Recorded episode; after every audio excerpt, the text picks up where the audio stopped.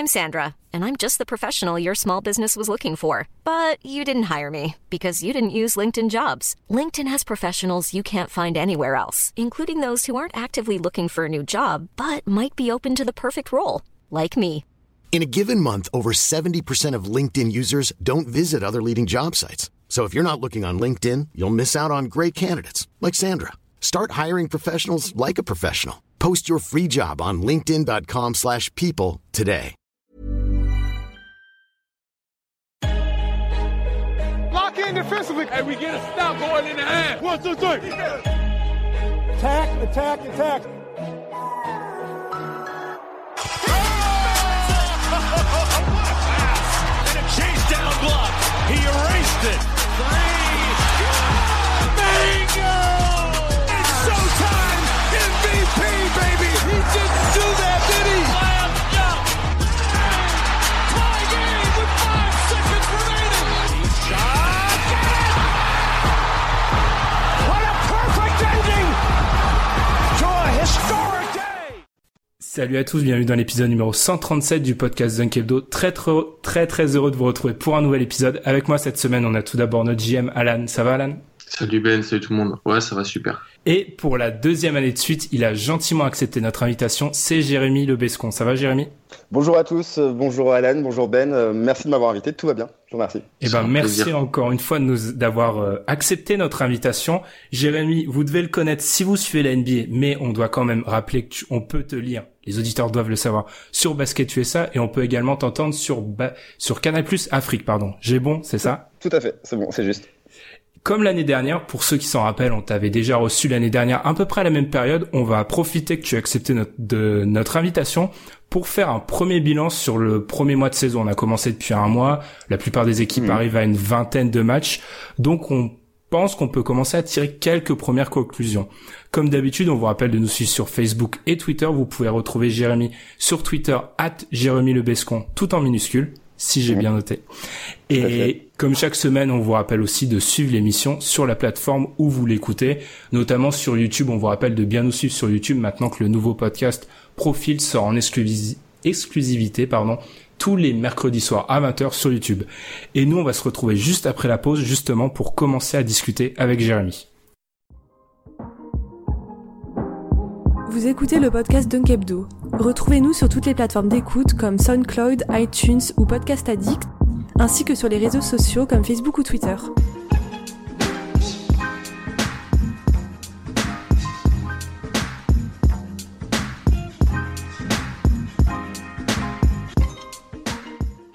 Avant de vous laisser avec la suite du podcast, c'est le Ben du futur ici qui vous parle, le Ben après montage. Je me permets de couper le flow du podcast juste pour vous dire que c'est un épisode malheureusement avec lequel on a eu pas mal de soucis techniques, en grande partie à cause de moi, à cause de problèmes de connexion, ce qui fait qu'on a dû couper un petit peu dans le vif dans pas mal de passages, notamment en fin d'épisode. C'est pour ça que j'ai préféré glisser ce petit message. Je m'excuse de la part de toute l'équipe par rapport à ça. Il y a des petits moments où on a quelques petits problèmes de son.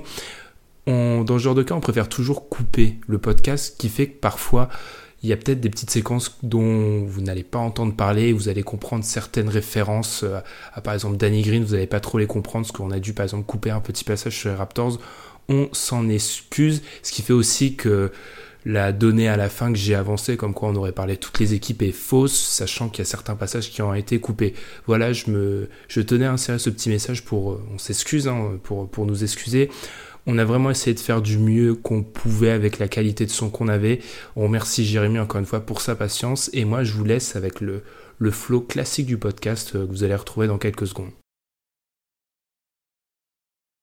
Avant de te demander ton bilan de la saison, Jérémy, je pense qu'on est obligé de parler d'une équipe en particulier, ce sont les Lakers.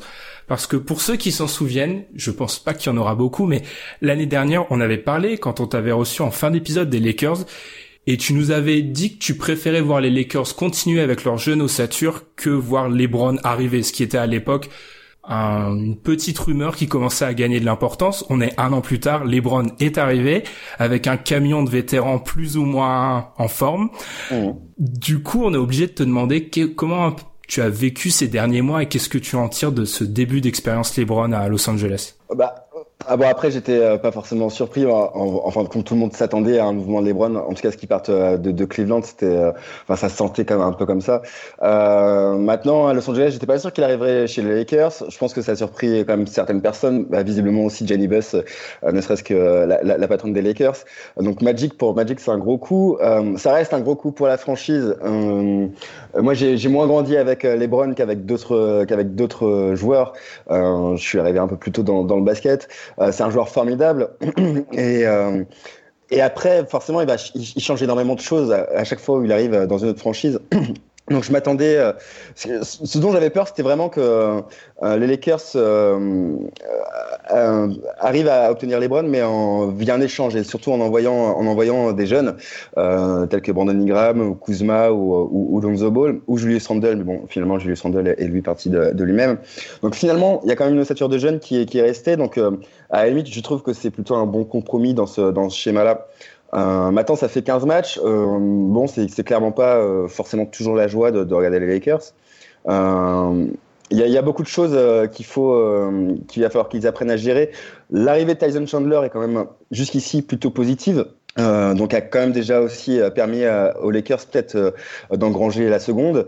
Mais maintenant, est-ce que LeBron est pas parasitaire pour les jeunes? Je parle pas pour l'équipe, hein, mais justement pour le développement des jeunes, ça j'en suis pas encore sûr. Voilà, pour le moment je trouve que ça apprend encore à jouer ensemble, ce qui est normal. Ça fait que 15 matchs pour les Lakers, mais tout le monde n'arrive pas encore à vraiment à s'exprimer véritablement, quoi. Notamment avec ces jeunes, on peut peut-être penser à Brandon Ingram qui est, j'ai lu pas mal de journalistes qui suivent de très près les Lakers qui ont dit que c'est peut-être le joueur qui doit le plus s'adapter par rapport à l'arrivée d'Ingram, notamment par rapport au fait que l'année dernière il avait un peu plus de responsabilité que la balle entre les mains, qu'il avait réussi à faire pas mal de choses et que là il doit un peu se remettre en retraite. T'es assez d'accord avec ça ou pas? Oui. Après c'est pas que l'arrivée de LeBron qui contraint Brandon Ingram à modifier son jeu. Bon, déjà, il y a d'autres porteurs de ballon, tels que Rajon Rondo, il y a Lonzo Ball aussi qui revient de blessure. Il y a aussi un autre facteur, c'est le départ de certains intérieurs, comme Brook Lopez ou comme Julius Randle, qui étaient des joueurs qui permettaient, dans un style comme un autre, mais d'écarter le jeu, et qui n'étaient pas forcément présents dans la raquette. On a vu que l'an passé, Brandon Ingram était beaucoup dans la percussion. Il shootait à 3 points avec réussite, mais il shootait peu, ce qui est toujours le cas d'ailleurs actuel, mais il était plutôt dans la percussion. Et aujourd'hui, il y a beaucoup moins d'espace dans la raquette, et en l'occurrence, on le voit beaucoup moins percuté, déjà d'une part parce qu'il n'a pas le ballon, mais aussi parce qu'il est entouré.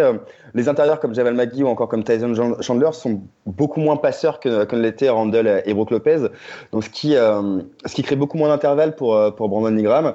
Et d'ailleurs, on le voit, il est aussi sur des pourcentages de réussite plus faibles, même lorsqu'il percute. Donc il y a tout un... Il y a beaucoup de choses qui changent autour de lui, et en effet, c'est un peu plus compliqué pour lui cette année. Ouais. Alan, je sais que t'as pas mal regardé les Lakers en début de saison, un peu comme tout le monde. Hein. T'en as pensé quoi en fait par rapport à leur début de saison? Je suis vraiment d'accord avec Jérémy sur le cas Ingram. Je pense qu'on en avait parlé d'ailleurs dans la pré-saison, dans les joueurs à suivre pour cette année. Ingram, c'est un peu comme s'il passait un peu un test auprès de LeBron pour voir s'il pouvait l'accompagner dans les futures années aux Lakers. Il avait plus de responsabilités balle en main l'année dernière. C'était aussi dû au fait que Lonzo était un peu en difficulté, avait été un peu blessé et qu'il n'y avait pas tellement d'autres solutions pour porter la gonfle. Cette année, il y a LeBron. Mais celui qui pâtit vraiment, c'est Ingram. En plus, il a été suspendu. Voilà, c'est un petit peu délicat. Parce que Lonzo et Kuzma, c'est plus des joueurs que je vois plus jouer, qui n'ont pas tellement besoin du ballon, surtout Kuzma. Où, bon, il peut l'avoir, mais c'est un shooter, c'est un driver, c'est un bon joueur que tu peux mettre avec LeBron.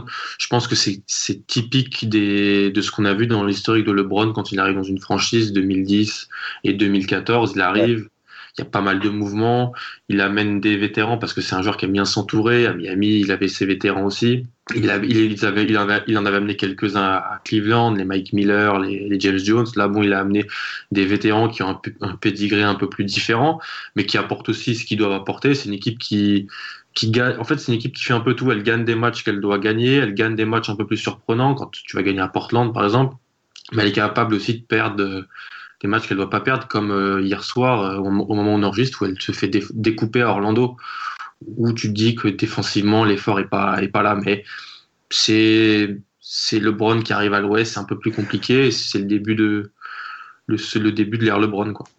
Après, dans tous les cas, moi je trouve que on parle de 15 matchs et c'est normal hein, que ça prenne du temps à trouver une cohésion sur le terrain. Maintenant, tout n'est pas de la faute. Enfin, la faute est vraiment collective, je trouve aussi. T'as parlé tout à l'heure, Alan, du socle défensif qui est quand même relativement faible jusqu'ici depuis le début de saison, même si Tyson Chandler a fait quand même du bien dans ce secteur depuis son arrivée. Brandon Ingram, malgré tout n'est pas acheté d'ailleurs chez lui, ne serait-ce que défensivement, et sa collaboration avec LeBron sur le terrain n'est pas forcément non plus mauvaise, mais en l'occurrence il y a quand même dans le schéma même de Luke Walton des choses qui m'étonnent un peu, ne serait-ce que le fait que Kyle Kuzma soit celui qui shoote le plus à 3 points dans l'équipe avec 5 tentatives par match, alors que justement Brandon Ingram, qui est quand même un joueur qui était à 40% l'an passé de réussite, n'en tire toujours que 2. Donc je pense qu'il y a quand même des choses à réajuster. Bon voilà, maintenant on n'est qu'au début de saison, mais j'espère que Luke Walton va trouver des solutions dans cette optique-là. Par rapport aux Lakers et à leur jeu aussi, nous, c'est quelque chose qu'on a déjà pas mal discuté ici, donc on aimerait bien avoir ton avis sur le fait que c'est une équipe qui joue vite et qui court énormément. Alors les stats de NBA.com sont un peu du mal cette année, elles sont pas 3 jours, mais c'était une équipe qui courait pas loin de 25% des jeux en transition, ce qui est énorme. Qu'est-ce que t'en penses par rapport à ça? Parce que nous, on en avait déjà parlé dans des épisodes précédents et on mettait en avant peut-être le fait que c'était pour eux le moyen de contrer le manque de spacing, ce qui était intelligent compte tenu des bons passeurs, mais c'est un style de jeu qui pourrait payer dans une potentielle dernière ligne droite pour accrocher un strapontin en play-off. Moi j'ai pas de problème avec le fait que les Lakers courent, parce que justement comme vous l'avez dit, pour le moment c'est pas une équipe qui arrive vraiment à écarter le jeu à mi-distance, et puis de toute façon c'est plus facile de jouer en transition, enfin à mon sens hein, quand on se connaît peu, plutôt que d'essayer de construire le jeu sur le demi-terrain. On peut aussi partir du principe que si on construit jamais sur le demi-terrain, on va pas arriver à se connaître. Mais là je pense que pour le moment ils jouent quand même avec les armes qu'ils ont, et puis voilà, il y a quand même des gazelles dans cette équipe. Hein. On peut parler de Lonzo Ball, on peut parler même de Ingram, de Kuzma, de LeBron. Ce sont des joueurs qui courent. Javel Magui, c'est un pivot qui court. Donc pour le moment, ils font aussi avec les armes qu'ils ont. Je pense que le jeu en demi-terrain, ça viendra plus tard. Dans tous les cas, il n'y aura pas le choix lorsque les défenses vont se resserrer, parce que de toute façon, là pour le coup, les Lakers sont quand même pas la seule équipe qui court depuis le début de saison. Ça court un peu à tout va, même si ça est en train un peu de se resserrer. Lorsque les défenses, en tout cas, vont vraiment se compacter, et j'attends que les équipes s'adaptent un petit peu mieux au changement de règles. Lorsque les défenses vont vraiment se resserrer, les Lakers n'auront pas le choix en tout cas de construire sur demi-terrain. C'est là où on verra également si les qualités de passeurs de chacun de ces joueurs, parce que c'est pour la plupart tous de gros passeurs, suffisent, parce que malgré tout il faut aussi du shoot, et là en l'occurrence pour le moment il n'y en a pas beaucoup dans l'équipe, si ce n'est peut-être Ingram, si ce n'est peut-être le rookie Mikhail Luke, j'espère bien le prononcer, Mirai Luke, et voilà, sinon c'est assez faible. Donc voilà, c'est pour le moment je sais pas en fait, pour le moment je sais pas quoi vous répondre à ce sujet là, parce que je pense qu'ils font un peu avec les armes qu'ils ont. Mmh. Je sais pas, on peut peut-être aller enchaîner sur un autre sujet, peut-être finir sur un dernier point sur les Lakers, on est obligé d'en parler un peu, le cas LeBron. J'ai l'impression qu'il y a une certaine économie, alors on connaît la classique économie de LeBron en défense, mais peut-être aussi dans son temps de jeu, c'est le plus bas de sa carrière, et j'ai vu qu'il a pas dépassé 42 minutes encore. Ça serait une volonté de l'économiser pour plus tard, ou c'est vraiment une adaptation à ce qui se passe tout simplement sur le terrain, tu penses? Je pense qu'il y a plusieurs facteurs. Déjà, je pense que c'est aussi bien pour l'équipe que LeBron ne soit pas constamment sur le terrain, ne serait-ce que pour leur développement. Je pense que LeBron n'est pas tout jeune non plus, et voilà, une saison NBA c'est un marathon, c'est pas un sprint. Donc malgré tout, il faut le préserver. Enfin voilà, je pense que c'est tout. Et je pense que malgré tout, c'est aussi bien dans la mesure où ça permet à Luke Walton de faire comprendre aux autres individualités de l'équipe que c'est aussi à eux de se responsabiliser et que la solution ne viendra pas uniquement de LeBron. Voilà. En tout cas, jusqu'ici, je pense que c'est plutôt une bonne option de le faire jouer. Je crois qu'il a 34,9 minutes par match, de le faire jouer aussi peu. De toute façon, je ne suis pas sûr que voilà, on a vu quand même même si LeBron est capable de tout faire, on sait quand même qu'il peut avoir des fluctuations de forme, notamment sur les fins de match au cours d'une saison lorsqu'il est très utilisé. Je suis pas sûr que de le lancer sur le terrain à 40 minutes après, pendant les 15 premiers matchs soit vraiment une bonne chose en termes de coaching. Mmh. Alan, peut-être un dernier mot sur les Lakers. C'est vrai qu'on a l'impression qu'il y a, comme l'a dit Jérémy, il y a une volonté de responsabiliser, peut-être les autres éléments aussi pour éviter qu'on retombe dans cette, la caricature de Cleveland où c'est un peu LeBron qui fait la pluie et le beau temps. Ouais, et puis pour moi, c'est aussi peut-être LeBron qui veut essayer de regarder qui peut l'accompagner dans son prochain défi, qui est aller gagner le titre avec les Lakers, je pense, ou aller figurer très haut à l'Ouest dans sa fin de carrière. Et là, peut-être qu'il y a un système d'évaluation qui fait, il regarde un peu. Alors, je pense pas qu'il ait demandé à Walton de responsabiliser les autres pour que lui puisse un peu les évaluer. C'est un peu tiré par les cheveux. Non. Mais je pense que, ouais, LeBron arrive à un âge un peu plus ancien. Ça fait pas mal de temps que t'entends, faudrait peut-être qu'il joue plus sans ballon et compagnie. Là, il a des bons manieurs de ballon, des joueurs qui ont été draftés haut, faut pas l'oublier, qui sont arrivés avec un pédigré pas mal quand même en NBA. Donc ouais, c'est un peu de facto que ça se passe. Puis on est en début de saison, peut-être que si à la fin de saison, ça peut, s'il est un peu en course pour les playoffs, le temps de jeu va remonter. C'est dans des matchs qu'il faudra les gagner. Et je ne suis pas sûr que ce soit tant LeBron qui demande à savoir qui veut l'accompagner, mais aussi peut-être une volonté de la part du staff, que ce soit de Magic Johnson, de Rob Pelinka ou de Luke Walton. Faut jamais oublier qu'il y a une trade deadline qui arrive relativement rapidement en février prochain. Et je doute un petit peu finalement, malgré tout, je reste dubitatif sur la volonté de garder ce socle-là. Et peut-être que les Lakers pourraient activer un levier plus rapidement qu'on ne l'attend dès le milieu de saison, et dans ces cas-là, en effet, il faut bien évaluer quand même les joueurs sur le terrain, et je pense que c'est aussi ça qui se passe. On va continuer sur les Lakers parce que j'ai encore une question, mais c'est vrai que nous on en a aussi parlé, et LeBron il arrivait un peu très vertueux aux Lakers, on avait l'impression que il voulait vraiment prendre sous sa patte pas mal de ces jeunes joueurs, et là déjà ça ressort, il y a que 15 matchs de jouer, on commence déjà à avoir des déclarations où LeBron sous-entend plus ou moins que ça peut pas rester comme ça très longtemps. Donc à t'entendre, tu penses qu'on pourrait mettre en place un trade très vite si ça ne plaît pas, si les résultats ne suivent pas? Franchement, qu'on en soit déjà là, ça m'étonne pas. J'ai souvent du mal à croire. J'aime beaucoup LeBron, mais j'ai souvent du mal à croire le fait qu'il puisse être patient. LeBron James et patience, pour moi, ça n'existe pas. Et oui, ça m'étonne pas qu'il soit déjà un peu frustré de la tournure des événements. Et puis il n'y a pas que ça, malgré tout, il vient pour terminer sa carrière à Los Angeles.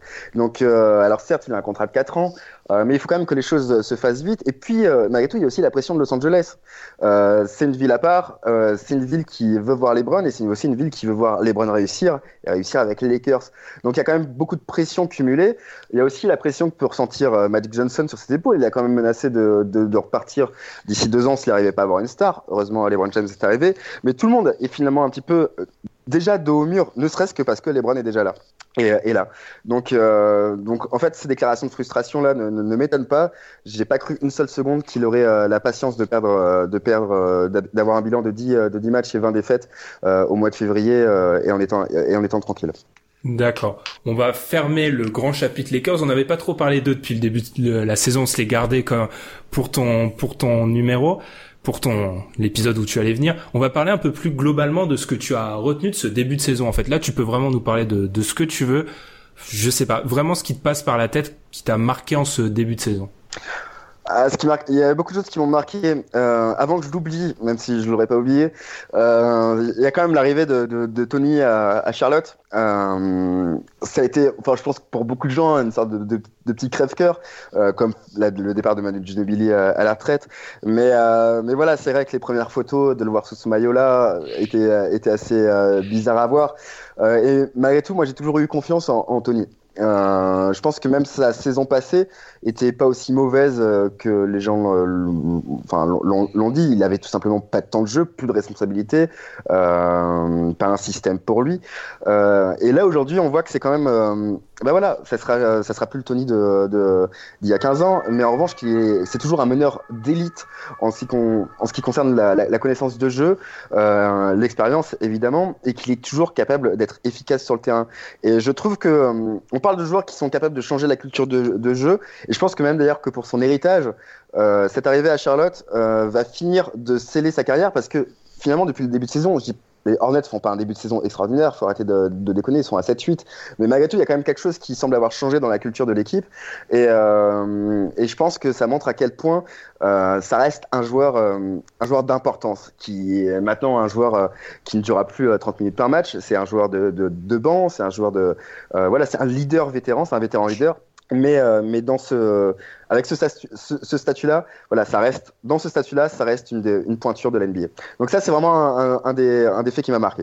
Alan, t'as beaucoup vu Charlotte, beaucoup ouais, pour faire le profil de Nicolas Batum. Donc qu'est-ce que t'en penses toi de l'arrivée de Tony à Charlotte? C'est vrai que nous, on va être honnête, on était dans ceux qui n'y croyaient plus trop ou plus beaucoup. Ah, et c'est vrai que là, il nous prouve le contraire.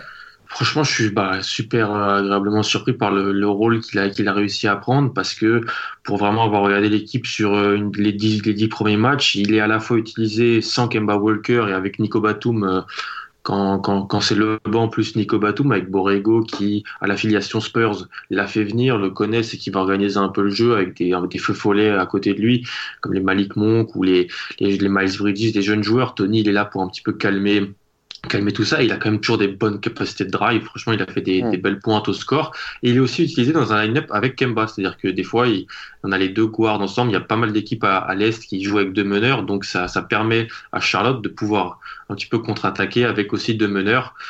Kemba Walker fait une saison, une grosse partie de saison pour l'instant, il a un énorme usage, il a beaucoup de ballons en main, c'était un peu caricatural même, mais quand Tony est là, et même quand Tony prend la place de Kemba, franchement l'équipe n'est pas si perdante que ça au change, et puis il est meilleur que pas mal de backup à l'Est, donc ça lui permet de faire des différences, et je suis vraiment agréablement surpris, je m'attendais pas à ça franchement. Il y a même un 5 que joue Borrego avec en fin de match Monk, Kemba Walker et Tony Parker, ce qui est une révolution par rapport à l'année dernière. Mais c'est vrai, il fallait en parler, parce que nous on a tendance à pas assez en parler, c'est vrai que là c'est quelque chose sur une prédiction sur laquelle on s'est vraiment trompé, c'est que Tony Parker est encore, comme l'a dit Alan, peut avoir des fulgurances, surtout à l'Est, où il fait face à beaucoup de backups qui sont soit inexpérimentés, soit pas très bons, et c'est vrai qu'il fait soit très faible. C'est vrai qu'il fait là-dessus énormément la différence. Je sais pas si tu veux continuer là-dessus, Jérémy, ou si t'as un autre fait qui t'a marqué sur ce début de saison.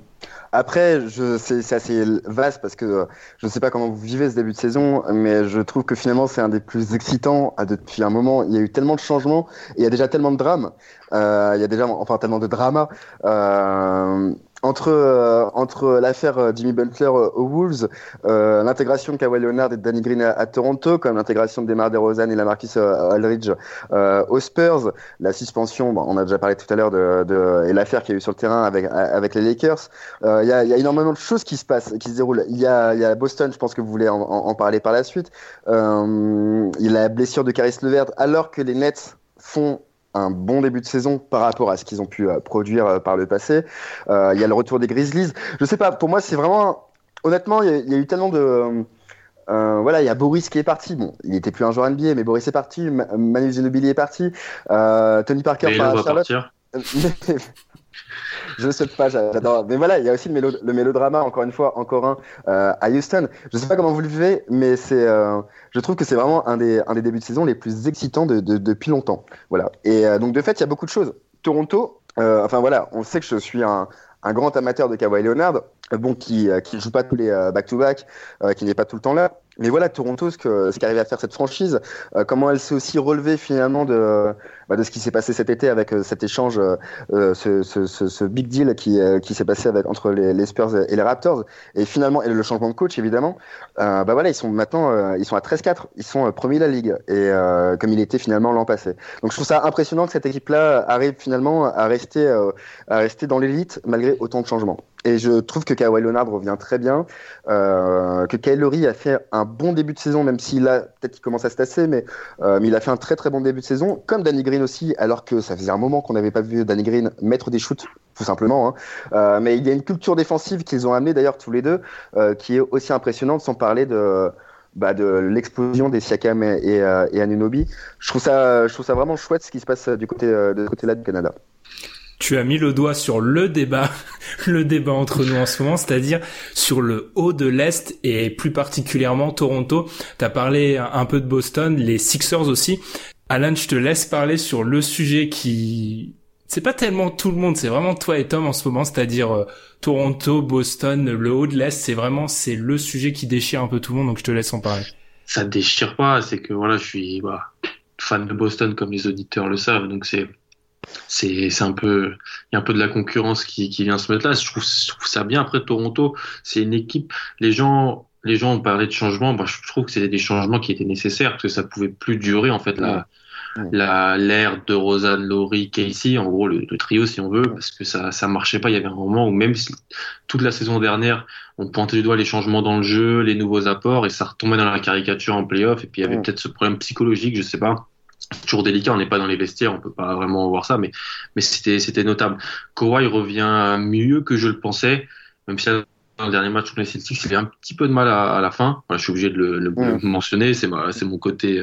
Mais ouais, c'est une équipe qui fait peur à l'Est parce que elle est à la fois capable de jouer avec des joueurs très modernes. Il y a quand même un Unobi, comme tu l'as dit, mais aussi elle a ce joueur qui peut faire la différence en fin de match en 1-contre-1, qui est Kawhi, et que s'il est à son niveau en play-off, ça peut faire mal. Après, moi, pour parler des Celtics très vite, je pense que c'est l'équipe qui a le plus de shoots ouverts de la NBA et c'est en même temps celle qui a l'un des plus bas pourcentages. Faut pas aller chercher plus loin. Il y a pas les shoots rentrent pas. Il y a des joueurs qui ont fait des grosses saisons les dernières au tir. Je pense à Jalen Brown, Terry Rozier qui cette année mettent rien dedans. Alors est-ce que c'était une année d'exception, voilà. Est-ce que c'était une année d'exception et qu'après il va y avoir un retour à la normale? Je sais pas. Gordon Hayward a des soucis aussi. C'est pas le joueur qu'il était avant sa blessure. Ça c'est clair et ça c'est peut-être le plus gros problème selon moi. Ben, je sais que tu es d'accord avec moi du côté de Boston. Pas mal de problèmes. Je pense que la mayonnaise va finir par prendre. Il n'y a pas un meilleur coach à qui je donnerais le problème Boston à régler qu'à Brad Stevens. Je pense que ça va le faire. Mais ouais, avec, comme tu l'as dit, Ben, Philly et ce qui se fait en ce moment, mais Milwaukee, le haut de l'Est, pardon, a vraiment fait allure. Et les playoffs peuvent être très bons. Je voulais rapidement revenir, mais on peut très bien parler des Celtics, mais je voulais revenir aussi juste sur les Raptors.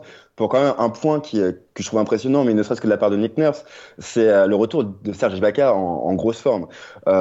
Et qui aussi, je pense, qui amène un impact que n'avaient plus les Raptors l'an passé. Et encore une fois, c'est un facteur qui pourrait aussi changer énormément de choses en play-off si Serge Ibaka se maintient à ce niveau-là. Mmh. C'est vrai qu'il y a un nouveau souffle en fait du côté de Toronto, ce qui est vraiment intéressant. Et je souligne vraiment ce que tu as dit sur Danny Green.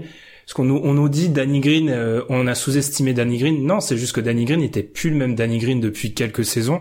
Et là, en attaque. Et là, il retrouve ce qui a fait de lui un excellent joueur il y a 2-3 ans. Et ça change complètement la donne. C'est vrai que c'est une équipe qui fait peur. On en a parlé. Il y a vraiment, moi, j'avoue que je suis à un moment où on est encore très tôt. On est quand même la mi-novembre.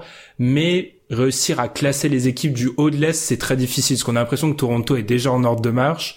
Là où Boston patine un peu, là où Milwaukee a commencé très très fort, et les Sixers doivent maintenant faire avec Jimmy Butler, donc c'est intéressant, c'est du très haut niveau, mais c'est difficile de voir qui est au-dessus de l'autre à l'heure actuelle. Ouais, puis on peut mentionner les Pacers quand même, parce que jusqu'ici vous les avez pas cités, mais les Pacers, ça reste une équipe qui est tout aussi solide que la saison passée, qui vit bien. Moi, je trouve que c'est une construction d'équipe qui me rappelle un peu certaines équipes des Spurs finalement, alors à un degré moindre, à un niveau moindre, mais sur une philosophie qui est très collective, qui s'appuie sur, alors peut-être que les Spurs c'est une mauvaise comparaison, peut-être plus certaines équipes des Pistons, une équipe qui s'appuie sur une philosophie de collectif, de cohésion, de devoir et d'altruisme. Et ça a marché la saison passée, alors que j'étais vraiment pas du tout convaincu, ne serait-ce que parce que ça coïncidait avec la prolongation de Nate McMillan.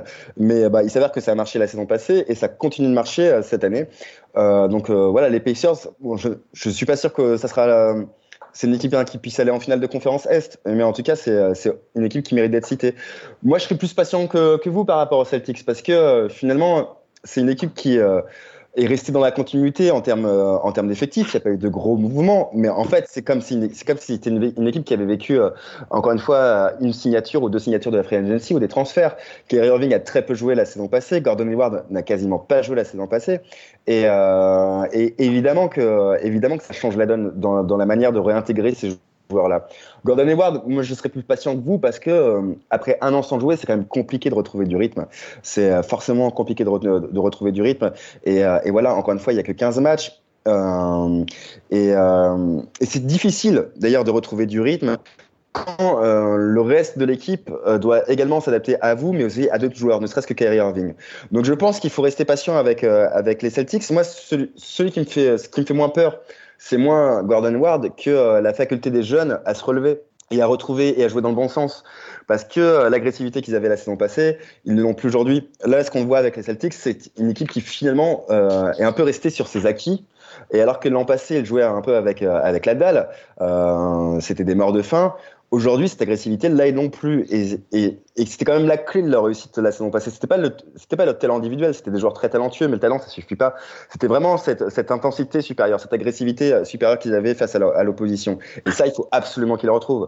Jason Tatum doit plus se contenter de ses tirs à mi-distance ou à 3 points. C'est un super joueur de percussion, c'est un super joueur de pénétration. Il faut qu'il revienne au cercle. Jalen Brown, c'est pareil. Et puis, il faut qu'il retrouve ses mordants défensifs aussi. Donc, c'est plus ça voilà, sur lesquels ce qui m'inquiète un peu depuis ce début de saison pour Boston. Alan, je vais te laisser répondre juste avant ça. Une petite stat justement sur Jason Tatum et les shoots à mi-distance. Il en prend presque 30, ça représente 34% de ses tirs, et il a un taux de réussite, et c'est ça ce qui est vraiment le plus important, qui est passé entre sa saison rookie et sa saison sophomore, donc cette année, de 43 à 28%. Donc là, vraiment, on est sur une chute assez énorme. Alan, qu'est-ce que t'as à dire de plus sur tes Celtics qui restent quand même ça fait partie du quatuor, mais le début de saison je pense qu'on est plus inquiet que toi, Jérémy, sur le début de saison. Oui, je vois ça, ouais. Je suis pas tellement inquiet, c'est juste la redistribution des rôles, ouais, et c'est intéressant ce qu'a dit Jérémy. Jalen Brown, il a pas encore le dribble pour pouvoir totalement être en percussion, ou alors c'est vraiment en transition, où là il mettait beaucoup de points l'année dernière. Mais ouais, c'est une équipe, quand je regarde tous les matchs, donc c'est une équipe qui sait qu'elle est forte en fait. Elle sait qu'individuellement il y a du talent, un contre un c'est difficilement stoppable, donc elle peut être un peu dans cette parodie de basket, surtout avec des joueurs comme Kyrie et Jason Tatum. Alors Ford n'a pas beaucoup de ballons par exemple, genre il a très peu de tirs, puis ensuite, surtout il met pas dedans, alors que l'année dernière il avait de belles réussites longue distance. Puis il y a eu des déclarations de Kyrie qui disaient que voilà, ils appliquaient pas les consignes de Brad Stevens sur certains temps de jeu, où ils voulaient plus faire bouger le ballon, et que les joueurs peut-être se disaient franchement ça devrait passer si on fait un peu du 1 contre 1 avec les joueurs qu'on a, ça a passé. C'est ce qui a fait gagner pas mal de fois en fin de match les Celtics l'année dernière, hein, en play-off, quand Tatum a pris le ballon et a arrêté mettre certains gros paniers. Ouais, je pense que c'est un peu ce problème là, mais si les joueurs se regardent en face et que les shoots commencent à rentrer, la mayonnaise pourrait très très prendre, et puis ça pourrait faire très très mal, je pense. Après, alors moi j'avais commenté, j'ai vu Boston 3-4 fois, mais il y a un match qui m'a vraiment marqué du côté de Boston, c'est la rencontre face à Milwaukee à Boston, où si toi t'as parlé de parodie de basket, moi je suis quand même assez dubitatif, mais bon, c'est pas les seuls concernés là, mais vraiment sur leur utilisation massive du tir à 3 points, où ils en prennent là 36 par match, c'est 5 de plus que la moyenne de la ligue, et je suis pas sûr que ça soit vraiment une bonne option, d'autant qu'ils adoptent pas d'autres options. Il y a quasiment pas d'alternance, il y a quasiment plus d'alternance de jeu. Et j'aimerais qu'il y ait aussi des adaptations, un ajustement de ce côté-là, parce que ça me paraît vain, d'autant que alors je ne sais pas si l'an passé c'était une année faste ou si celle-ci c'est une année plus médiocre en termes de tir. Je ne sais pas où finalement est la moyenne de ces joueurs individuellement, mais je ne suis pas sûr que ce soit non plus tous des shooters d'élite. Non. Voilà. Non. Et on peut pas tirer autant à 3 points. Enfin, en tout cas, moi ça me paraît insensé. Et je pense qu'il y a une nécessité de s'ajuster, quoi. Jalen Brown est arrivé de fac. Son problème c'était le shoot. On disait que c'est qu'il pouvait pas shooter, qu'il avait un peu tout le reste. La dernière, c'est une saison où il a vraiment beaucoup mis dedans. J'étais le premier surpris. C'est un peu un retour sur terre sur les premiers matchs, c'est clair. Rozier aussi, mais beaucoup moins dedans. Et il a l'air un peu frustré aussi de son utilisation, parce qu'avec les playoffs qu'il a fait, il joue pour de l'argent aussi. Rozier l'été prochain, et un rôle de meneur titulaire. C'est peut-être pas cette rentrée en jeu aussi. Par rapport à ça, mais on cite Tom qui avait mis en avant, quand on parlait entre nous, le fait que, et c'est par rapport à la sélection de tir, les Celtics parfois refusaient un double pas pour aller chercher un 3 points, ce qui ne sont pas les seuls à faire ça, hein. Ça devient une habitude, et c'est vrai que en termes de sélection de shoot, c'est peut-être regrettable quand on a une défense de ce niveau-là, parce qu'on parle beaucoup de l'attaque, mais ça reste statistiquement la meilleure défense NBA. Donc ils ont une défense qui leur a sorti pas mal de victoires sur le début de saison, là où une attaque a plus d'une fois un peu coincé. On parle pas mal du haut de l'Est. Je sais pas si t'as un mot à dire sur l'arrivée de Jimmy Butler, qui est quand même la grosse info de ce début de saison après une saga interminable. Qu'est-ce que ça change côté Philadelphie? Nous, on est assez fans, donc faut réussir. Des fois, faut un peu casser notre consensus, parce qu'on est souvent trop d'accord sur les choses. Donc, qu'est-ce que t'en penses sur Jimmy Butler? Moi, j'attends de voir. Alors, en fait, je suis plus agréablement surpris de la part des Wolves de la réussite dans cet échange-là. Finalement, que les Wolves aient réussi à compenser de cette manière-là. Alors, je sais qu'il y avait d'autres offres sur la table, qu'il y avait des offres du 8 notamment, qu'il y avait aussi 4 tours de draft. C'était quelle équipe? Je l'ai plus dans. Houston. Merci. C'était Houston. Mais finalement, moi, je pense que c'était une bonne option de la part des Wolves. Du côté des Sixers, j'attends de voir. Ouais, là, il reste quand même sur deux victoires consécutives, dont une au buzzer grâce à Jimmy Butler. Pour le moment, ça a l'air positif. Pour le moment, c'est aussi un joueur qui semble assez parfait pour jouer aux côtés d'un joueur comme Joel Embiid ou de Ben Simmons en termes de caractère. Ce sont des grandes gueules, ce sont des joueurs qui n'hésitent pas à dire les choses. Donc de ce côté-là, finalement, en termes de philosophie, ça peut correspondre. Maintenant, on sait que par exemple moi c'est mon avis sur Joel Embiid, c'est un joueur formidable, mais encore très jeune finalement en termes de vécu basket, et qui peut avoir tendance à jouer au hero ball en fin de match. Jimmy Butler peut aussi avoir cette tendance-là dans les fins de match. Au fur et à mesure de la saison, lorsqu'il va y avoir des difficultés pour ces équipes-là, pour cette équipe-là, je me demande comment ils vont gérer ces situations-là, comment ils vont se répartir les rôles, comment ils vont se répartir la tâche et le leadership. Pour le moment, je suis un peu dubitatif, mais c'est un doute qui est plutôt lié finalement au merdier qu'a foutu Jimmy Butler, parce que j'ai trouvé ça relativement insupportable. Finalement, c'est plutôt subjectif comme doute. Mais ça pourrait très bien fonctionner. Ça pourrait très bien fonctionner, d'autant que c'est aussi un joueur qui est capable de marquer d'à peu près partout du terrain. C'est pas un shooter d'élite à 3 points, mais il peut en mettre, il peut faire des séries. C'est un joueur qui est assez formidable en percussion, qui est très bon en mi-distance également. Donc ça comble des besoins de Philadelphie. C'est vrai que par rapport à la répartition des rôles, nous on est parti un peu du principe, et c'est sans doute faux, qu'un Jimmy Butler va peut-être accepter d'être le 1B d'un Joel Embiid 1A. Et c'est vrai que ça pourrait poser problème quand on connaît le caractère d'un Jimmy Butler, qui a déjà, c'est vrai, prouvé pas mal de choses avec Philly. Je sais pas si t'as quelque chose d'autre qui te vient à l'esprit, Jérémy, où on peut parler pour finir ce quatuor à l'Est.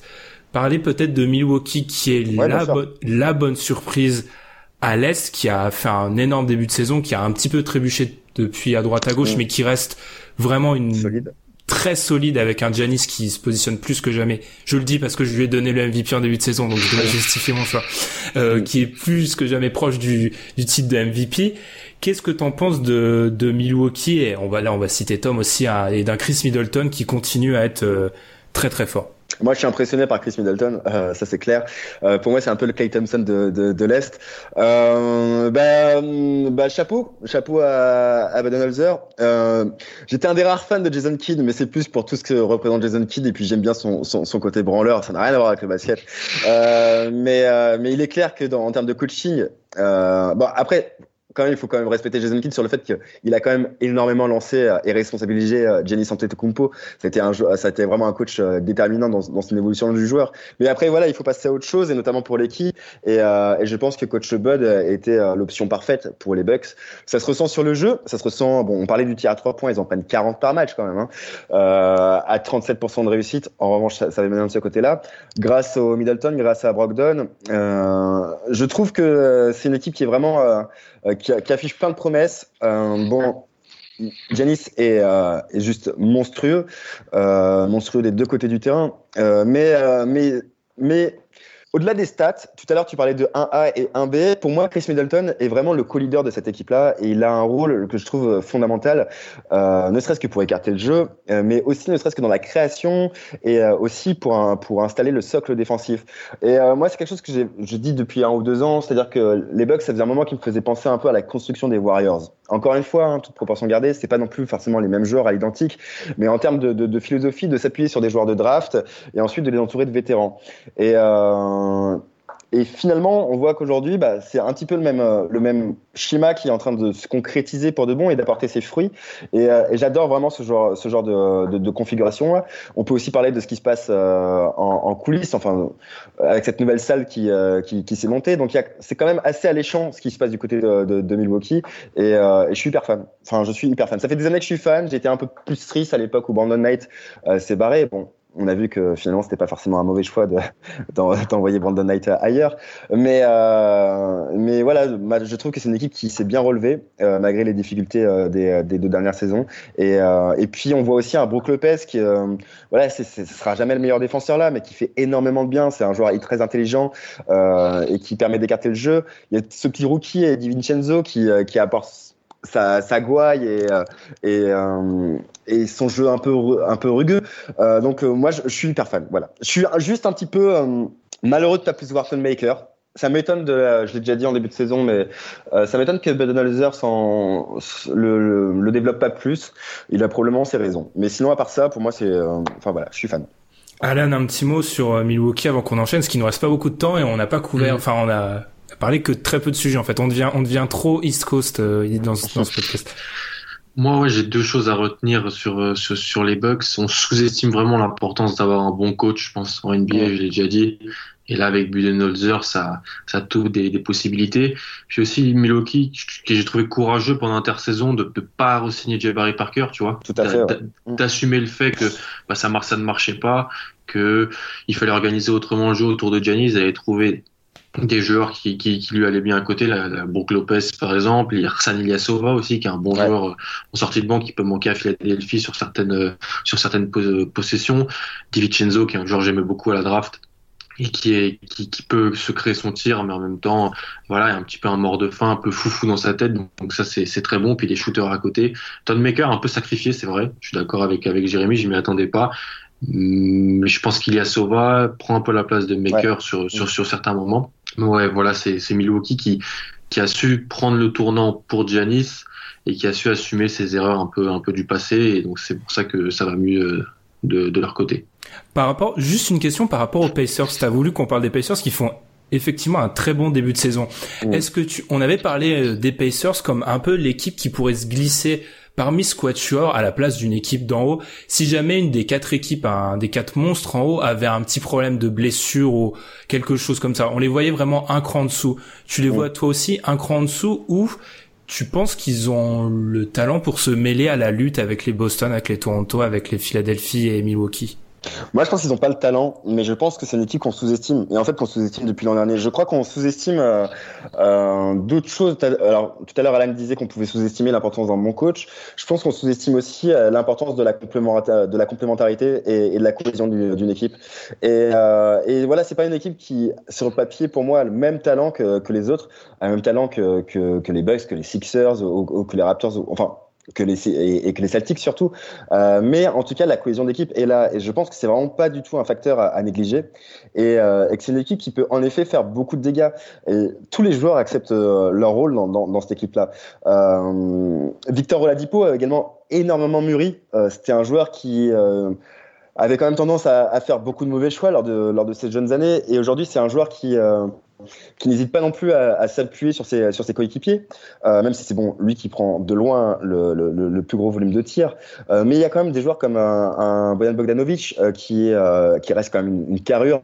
Tadeusz Young, qui pour moi est un joueur trop sous-estimé des deux côtés du terrain, qui ne fera jamais de grosses stats, mais qui un peu une sorte de l'ancien David West des Pacers. Il y a des backups à la main, il y a une complémentarité entre les Collison, les Joseph.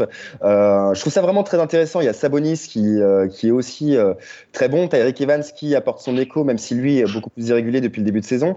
Donc moi je trouve qu'on sous-estime un peu le fait que la cohésion d'une équipe c'est tout aussi important et ça peut battre le talent. Ça me rappelle des finales Pistons-Lakers. Faut pas sous-estimer ça. Donc oui, c'est une équipe qui peut s'installer dans le top 4 pour moi. Ah d'accord. C'est vrai que en plus c'est une équipe. Je parlais de basket de la conférence Est, c'est clairement une équipe qui s'inscrit là-dedans. 28e à la pace, 3e meilleure défense NBA, c'est vraiment, on est dans le collectif, la défense, et un Victor Oladipo qui réussit aussi pas mal de choses. On a pas mal parlé de l'Est, je sais pas s'il y a quelque chose que tu as rajouté à l'Est ou si t'as envie de parler plutôt de l'Ouest. Enfin, c'est vraiment, si vous avez, les auditeurs ont compris, c'est Jérémy qui fait le conducteur aujourd'hui, nous, on s'adapte. Mais j'improvise. Non, mais après, je vais le faire en quelques mots. Bah, il y a quand même des déceptions du côté du 8. Voilà, qui a complètement perdu son socle défensif. Bon, le fait que James Johnson soit pour le moment écarté doit peut-être y jouer pour beaucoup aussi. Enfin, pour certains, il y a Dwayne Wade aussi qui est du côté de sa famille. Donc bon, il y a quelques circonstances atténuantes, mais bon, c'est quand même une déception. Il y a les Eternal Wizards qui sont quand même. J'ai pas de mots, c'est un peu affligeant pour moi, cette équipe-là. J'ai beaucoup de mal avec John Wall, en fait, avec la conception du leadership de John Wall. Mais bon, encore une fois, c'est subjectif. Je suis un peu déçu de ce que fait Fitzdale pour le moment. Alors, je sais qu'il cherche avec ses joueurs. Il n'a pas non plus un effectif merveilleux, hein. Il peut pas faire de miracle. Mais je suis un peu déçu de ces expérimentations. Et le fait qu'ils comprennent après quelques matchs que le meilleur poste de Franck Ntilikina, ça soit le poste de meneur, me paraît assez ahurissant. Mais bon, wait and see. Et voilà. Après, bon, maintenant, on peut parler aussi d'individualité. Trae Young. Je suis plutôt agréablement surpris, même s'il y a encore beaucoup de lacunes dans son jeu. Il en aura beaucoup, je pense, toujours à terme, mais je pensais que ça serait pire que ça. Voilà, donc j'étais plus dubitatif sur Trae Young, mais voilà. Sinon, pour moi, j'ai fini mon tour de l'Est. Mmh. On va peut-être enchaîner avec l'Ouest, et je vais lancer Alan en premier sur cette question, parce qu'on en a déjà discuté entre nous pour te laisser le temps de réfléchir. C'est à l'heure actuelle, bon, on va écarter tout le drama autour de Kevin Durant, Draymond Green, même si moi personnellement ça me fascine. On est arrivé à un moment à l'Ouest où, contrairement à l'Est où on a dit qu'il y avait vraiment ce quatuor qui se détachait, les Warriors semblent au-dessus, même s'il y a un peu de rififi en interne, on les voit au-dessus. C'est ensuite où ça devient un peu plus dur de voir une hiérarchie se dessiner, même si ça devient un peu plus clair ces derniers jours avec Houston qui commence à se réveiller, OKC qui est sur une bonne série malgré l'absence de Russell Westbrook, qui est vraiment, en fait, c'est tôt pour le dire en mi-novembre, mais qui s'impose au fil du temps comme la deuxième, troisième, enfin bref, où est cette hiérarchie à l'Ouest? Alan, je vais te laisser commencer pour laisser un peu Jérémy réfléchir sur cette question très compliquée. Parce que je l'ai posée sur Twitter. Et moi, on m'a donné beaucoup d'OKC, un peu d'Houston et du San Antonio aussi. Moi, OKC, j'aime bien. Denver aussi. Denver est une équipe que je pense que c'est le moment pour eux de faire quelque chose. On a trop loupé les playoffs ces dernières années à quelques matchs près. Là, je les trouve impressionnants. Quand ils veulent jouer sur le début de saison, je les trouve vraiment impressionnants. Ils peuvent aussi se profiter d'un Houston qui est un peu moins dedans. Tu l'as dit, ça revient bien, mais c'est pas Houston l'année dernière, c'est pas Houston qui était plus proche des Warriors que proche de la meute de derrière. Là, je pense que Houston est plus dans la catégorie des OKC qui revient bien, qui a profité d'un calendrier abordable pour vraiment bien se remettre en confiance, se responsabiliser des joueurs autour du duo Westbrook-Paul George. Je serais tenté de te dire OK ici avec une mention pour Denver, sachant que j'écarte Houston parce que pour moi ils sont à prendre en compte, mais tout le monde en parle de Houston. OK ici et Denver, je te dirais. Pas mal. OK ici et Denver. J'ai aimé quelques réserves sur Denver, mais j'en parlerai peut-être après. Jérémy, tu vois qui donc comme on va pas dire de numéro 2, c'est trop tôt, mais qui commence un peu de cette meute, qui t'impressionne ou se détache? Parce que ils sont très talentueux, mais il y a toujours ce Kyle Jokic qui est un joueur merveilleux, hein. C'est une star, mais qui me questionne par rapport à son implication, qu'elle soit défensive, que ce soit dans son leadership. Il y a les Grizzlies qui sont là, que moi je ne vois pas sortir de ce top 8 à la fin de la saison, sauf s'il y a blessure, parce qu'ils ont retrouvé leurs deux meilleurs joueurs qui restent. Deux joueurs sous-estimés en les personnes de Marc Gasol et de Mike Conley, et qui ont intégré un joueur comme Jaren Jackson qui sera à mon sens le futur pilier de cette équipe-là et qui sera une future star de cette ligue. Et il y a les Clippers. Il y a les Clippers qui sont juste fantastiques. On parlait tout à l'heure de cohésion d'équipe avec les Pacers. Et voilà, là il y a une équipe aussi. Il n'y a pas de star, mais il y a une équipe. En fait, je vois plus les Blazers, par exemple, progresser en cours de saison, les Nuggets, le Thunder, je les trouve très solides, sans Westbrook qui gagne 5 matchs sur 6. Mais pour moi, il y a pas de hiérarchie qui se détache, et tout va beaucoup jouer finalement sur les états de forme, je pense, des équipes, sur d'éventuelles blessures, parce que pour le moment, pour moi, c'est trop compact pour tirer des conclusions, surtout après 15 matchs. Alors du coup, moi je pense que Houston, c'est plutôt une équipe qui, pour laquelle je serais prêt à parier, parce que je vois, ils ont toujours il y a plus cette continuité de l'année dernière, parce qu'il y a eu quelques petits changements auxquels ils ont un peu du mal à s'adapter, puis l'arrivée de Melo, le départ de leur coach défensif qui revient, ça a été un petit peu chaotique, mais ça reste une excellente équipe. Et moi, par contre, sur Denver, je suis d'accord avec Jérémy, j'ai quelques doutes, et je maintiens, j'ai déjà dit la semaine dernière, je vais le redire toutes les semaines, le schéma défensif mis en place ne peut pas tenir sur une série de playoffs, et c'est pas étonnant. Regarde leurs 10 derniers matchs, ils passent d'une défense qui était bizarrement top 10 à un moment, et elle redescend, elle commence à retourner vers la 20e place, et on sait parfaitement que tu peux pas arriver à ce stade dans un endroit si homogène, c'est-à-dire le haut de l'Ouest, avec une défense moyenne, ou plus que moyenne. Donc j'ai vraiment mes doutes sur les Nuggets, moi. Et après, vous avez dit qu'il y avait toujours une équipe, et forcément, vous pensez aux Warriors. Mais maintenant, on voit quand même ce qui se passe lorsque Steph Curry est blessé. Et moi, j'ai toujours pensé que Steph Curry était le joueur le plus important des Warriors. Je suis pas le seul, hein. Mais malgré tout, peut-être que Kevin Durant a pu avoir ses 2 trophées de MVP des finales. Mais pour moi, c'est bien Steph le plus important de cette équipe-là.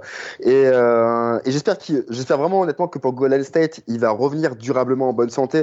Parce que s'il ne revient pas, s'il continue de jongler avec des blessures tout au long de la saison, que ça soit sur le terrain et donc comme on a pu le voir dans les vestiaires, même si je pense qu'on peut passer sur cet épisode-là, ça va quand même se compliquer pour les Warriors.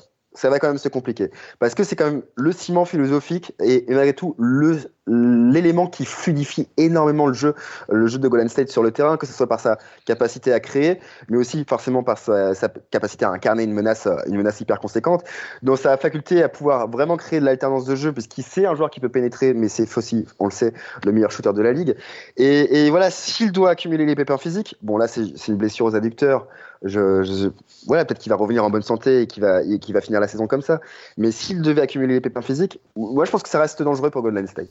Ah, tu les vois en danger.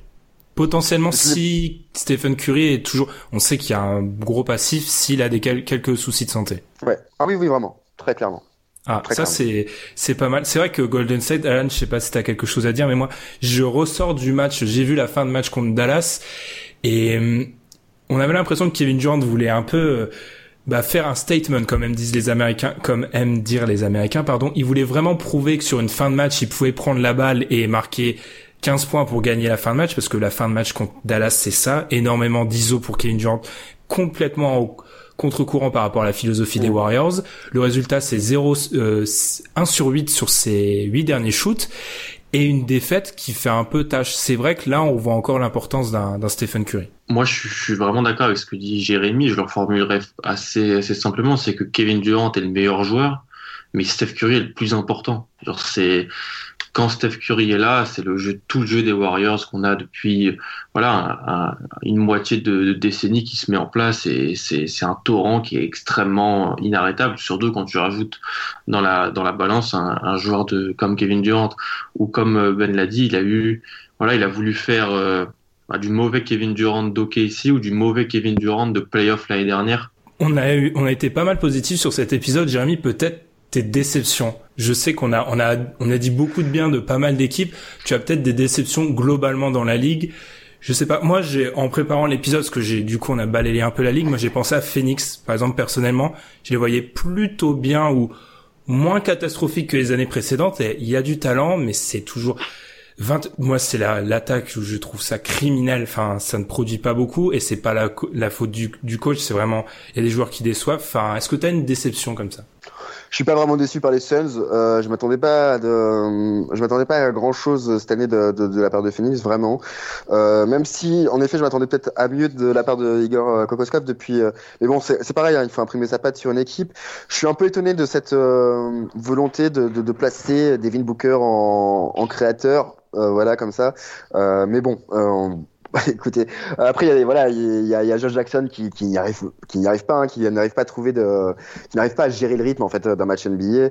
Il y a plein d'interrogations, il y a aussi encore beaucoup de jeunesse, donc mais après moi je suis pas déçu par les Suns. Non, je suis plutôt déçu par forcément par San Antonio. forcément par son Antonio, mais je pense que voilà, c'est une équipe qui est quand même maintenant constituée de vétérans, rien n'a changé sur le banc, donc je pense qu'ils vont réussir à trouver des solutions, mais j'aimerais voir la Marcus Aldridge peut-être jouer plus près du panier. On sait que c'est un super joueur à mi-distance, que c'est un des meilleurs joueurs dans la ligue à ce niveau-là, mais en même temps, peut-être qu'il y a quand même souvent eu tendance à trop s'appuyer sur ce secteur-là, et moi je les ai finalement jamais trouvés aussi forts que lorsqu'ils se battaient vraiment dans la raquette et qu'ils jouaient près du panier, et je pense que c'est ce qui manque là à l'heure actuelle à San Antonio. Et bon, à leur décharge, ils accumulent aussi tellement de blessures que c'est compliqué pour trouver une cohésion d'équipe, et puis surtout qu'il faut intégrer trois nouveaux joueurs, et puis il y a Paul Toll qui a aussi beaucoup, qui est en grosse délicatesse, il y a Pau Gasol qui manque, donc pour le moment ils ont aussi beaucoup de circonstances atténuantes. Mais après, bon, j'ai pas vraiment de déception parce que je voyais pas Cleveland à un super niveau, ni les Hawks, ni les Bulls, ni les Knicks, donc jusqu'ici non, comme je vous l'ai dit, en tout cas à l'est ça reste Brooklyn, ça reste plutôt Miami. Et à l'ouest, j'ai pas forcément de déception, si ce n'est que bon, j'attendais forcément Houston ailleurs, mais bon, là ils ont gagné leurs 4 derniers matchs, et je pense qu'ils vont en effet commencer à se réinstaller au niveau de la ligue. J'ai pas vraiment de déception. En fait, je suis plutôt satisfait de beaucoup de choses, même de la part de Sacramento. Je suis assez agréablement surpris. J'adore ce que fait Dallas. Je pense qu'on va en parler pendant quelques années, mais Luka Doncic, c'est quand même un petit phénomène. Donc non, moi, je suis pas surpris par grand chose. En tout cas, pas par les équipes qui sont en bas de la ligue. Mmh. Alan, peut-être une déception. C'est vrai que moi, j'avoue que je dois être une des seules personnes qui avait un soupçon d'espoir sur Phoenix, donc le fait que je sois déçu, on doit être 4 dans le monde à être déçu, donc c'est pas surprenant. Alan, peut-être une déception. Moi, je suis un peu aussi déçu par les Suns, peut-être pas dans le bilan, mais dans la manière. Après, c'est parce que j'aime beaucoup suivre la draft, donc c'est des joueurs que j'ai suivis et que on mettait vraiment haut. Mais Josh Jackson, c'est une catastrophe. Il est catastrophique, Josh Jackson, dans sa deuxième saison. Sur le plan statistique, il a un PER de 4. C'est-à-dire que il ne fait rien de positif. Il est même en sortie de banc maintenant. La signature de Trevor Ariza, c'est un peu de l'argent jeté par les fenêtres. Ça n'a pas fonctionné. Je suis un peu déçu par Kokoskov. Je sais pas. Je pensais que c'était un coach qui venait quand même du système de Quinn Snyder du côté de Utah. Et là, voilà, c'est un peu compliqué. Devin Booker a des responsabilités, il n'y a pas de vrai meneur à côté, je pense qu'on sous-estime peut-être aussi ça, il n'y a pas de vrai meneur dans cette équipe, et c'est un problème quand une équipe est jeune et n'a pas de vrai meneur à côté, ça pose problème, le Magic d'Orlando peut aussi en témoigner. Payton est un peu sur une corde inconstante, c'est délicat. Par contre, le Magic n'est pas si... Non, je suis un peu agréablement surpris, c'est drôle venant de moi... parce que on a un peu tapé sur eux depuis pas mal d'années, c'est pas si mal que ça. Je suis d'accord. Personnellement, je suis d'accord. Je trouve que c'est une équipe qui... Alors, j'insiste encore une fois, mais sur le collectif, ça fait pas des merveilles offensives, ça fait pas de merveilles sur le terrain, mais moi, je trouve que ça joue assez sérieusement du côté du Magic. Je trouve aussi qu'il y a de la hargne, et moi, c'est ce que j'aime voir sur un terrain. Je pense qu'on peut quand même saluer Evan Fournier, hein, dans ce cadre-là. C'est pas pour du chauvinisme, c'est pas pour un chauvinisme particulier, mais pour moi, on peut le dire lorsqu'il faut le dire. Et alors Evan pêche peut-être un peu en termes d'adresse, mais moi c'est plutôt dans son leadership, dans ce qu'il amène à cette équipe de ce côté-là, où je pense qu'on peut le féliciter au même titre que d'ailleurs Vucevic, qui s'adapte toujours à toutes les circonstances au sein du Magic, et là qui se débrouille encore une fois très très bien cette année. Donc non, moi je suis d'accord avec toi, je suis assez surpris par Magic, et je les voyais vraiment pas, en tout cas, être déjà à 8 victoires après 16 matchs. Et ben franchement, je pense qu'on a réussi une prouesse. Je pense que toutes les équipes de la ligue ont été citées dans cet épisode. Je vois pas qui. Alors juste pour vas-y. Pour Utah. Si il y a quand même une déception, c'est quand même pour le moment, ça reste quand même Utah. Et moi, je suis vraiment très déçu par la saison de Donovan Mitchell. Alors, en fait, je suis pas vraiment déçu parce que c'est quand même quelque chose que je voyais un peu venir la saison passée. Je pense que Donovan Mitchell va devoir vraiment apprendre à ouvrir les yeux et à créer. Parce que jusqu'ici ça devient il bouffe le ballon, il bouffe trop le ballon pour moi, et il va falloir qu'il qu'il apprenne plutôt maintenant à gérer le rythme d'une équipe, à choisir ses moments et peut-être à faire plus confiance. Il y a quand même aussi d'autres joueurs qui peuvent marquer. Je pense à Joe Ingles, je pense à Derek Favors qui peut faire quand même du bien sur la raquette. Et Rudy Gobert, on a vu qu'il pouvait aussi mettre, ça sera jamais Hakim, mais il peut mettre aussi ses points. Donc j'aimerais voir Donovan Mitchell peut-être partager un peu plus le ballon. Voilà. Et je pense qu'à partir de là, ça ira peut-être mieux pour le Jazz.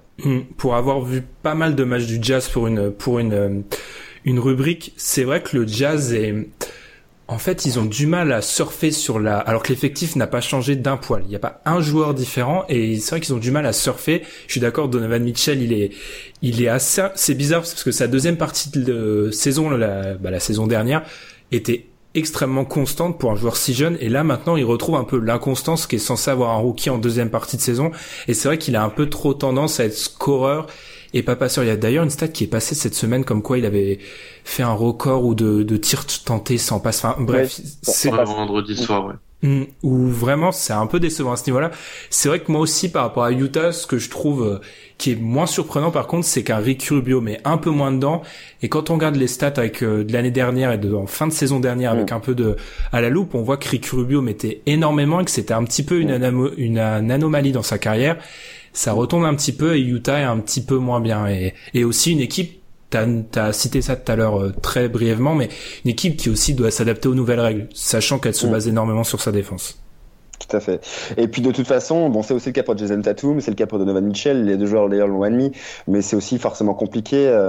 Même quand on est sorti d'une très bonne saison rookie, les défenses s'adaptent aussi. Les défenses vous attendent plus, donc c'est pour ça qu'il faut se montrer un peu plus intelligent dans sa gestion du ballon. Mais ils vont apprendre, hein. Et puis encore une fois, on est très tôt dans la saison, mais en effet, il va falloir que ça se produise, en tout cas pour ces deux équipes-là, que ce soit pour Tatum avec les Celtics ou pour Mitchell avec le Jazz.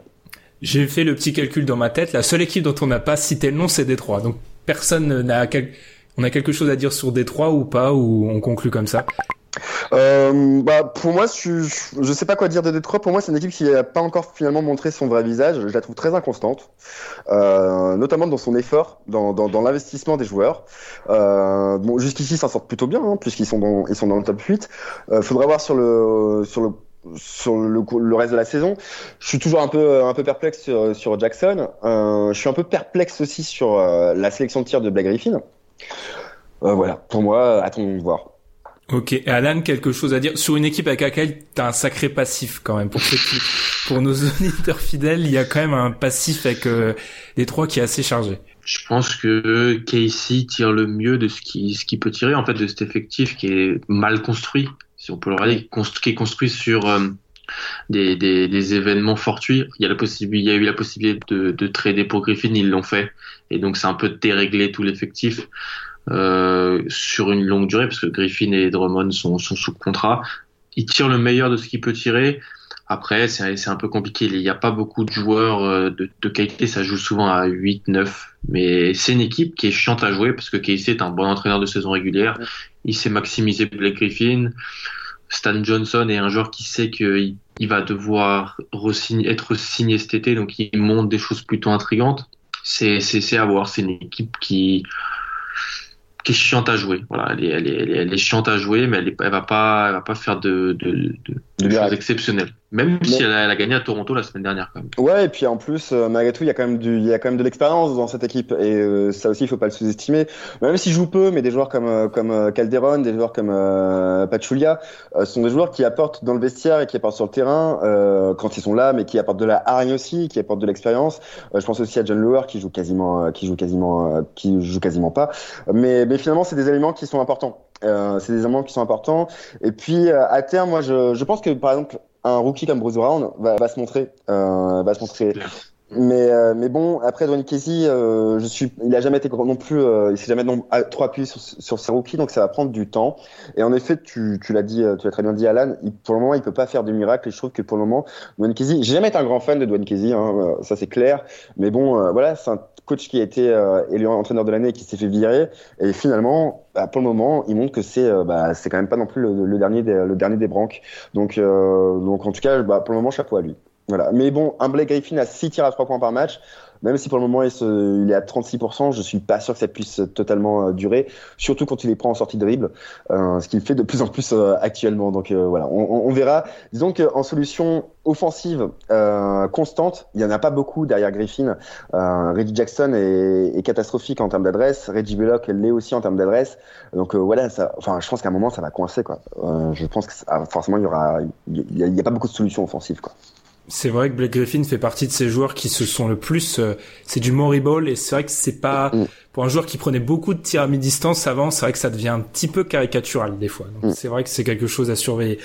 Je pense qu'on va conclure comme ça, c'est cet épisode numéro 137 du podcast Dunk Hebdo. Jérémy, on te remercie non seulement pour avoir accepté l'invitation, mais pour ta patience durant nos nombreuses coupures problématiques. On n'a jamais ça, enfin, les auditeurs ne s'aperçoivent jamais quand on a des problèmes, vu qu'on coupe tout.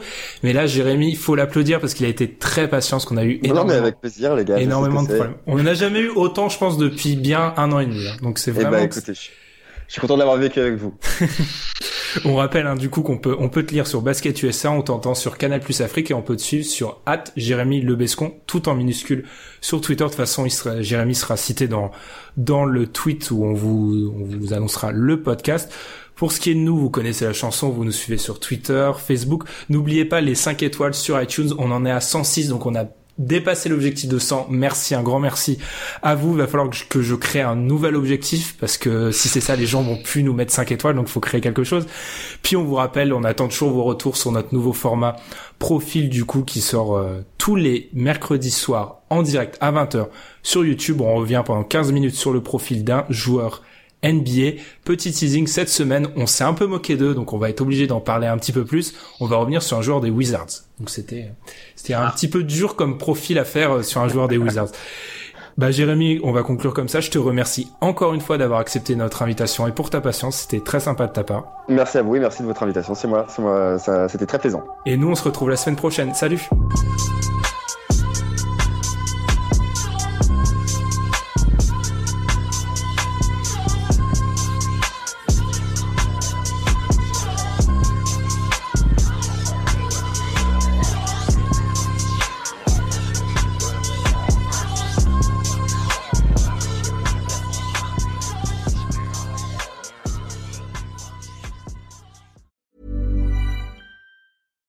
Hi, I'm Daniel, founder of Pretty Litter. Cats and cat owners deserve better than any old-fashioned litter. That's why I teamed up with scientists and veterinarians to create Pretty Litter. Its innovative crystal formula has superior odor control and weighs up to 80% less than clay litter.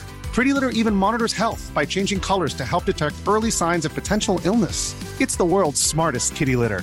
Go to prettylitter.com and use code ACAST for 20% off your first order and a free cat toy. Terms and conditions apply. See site for details.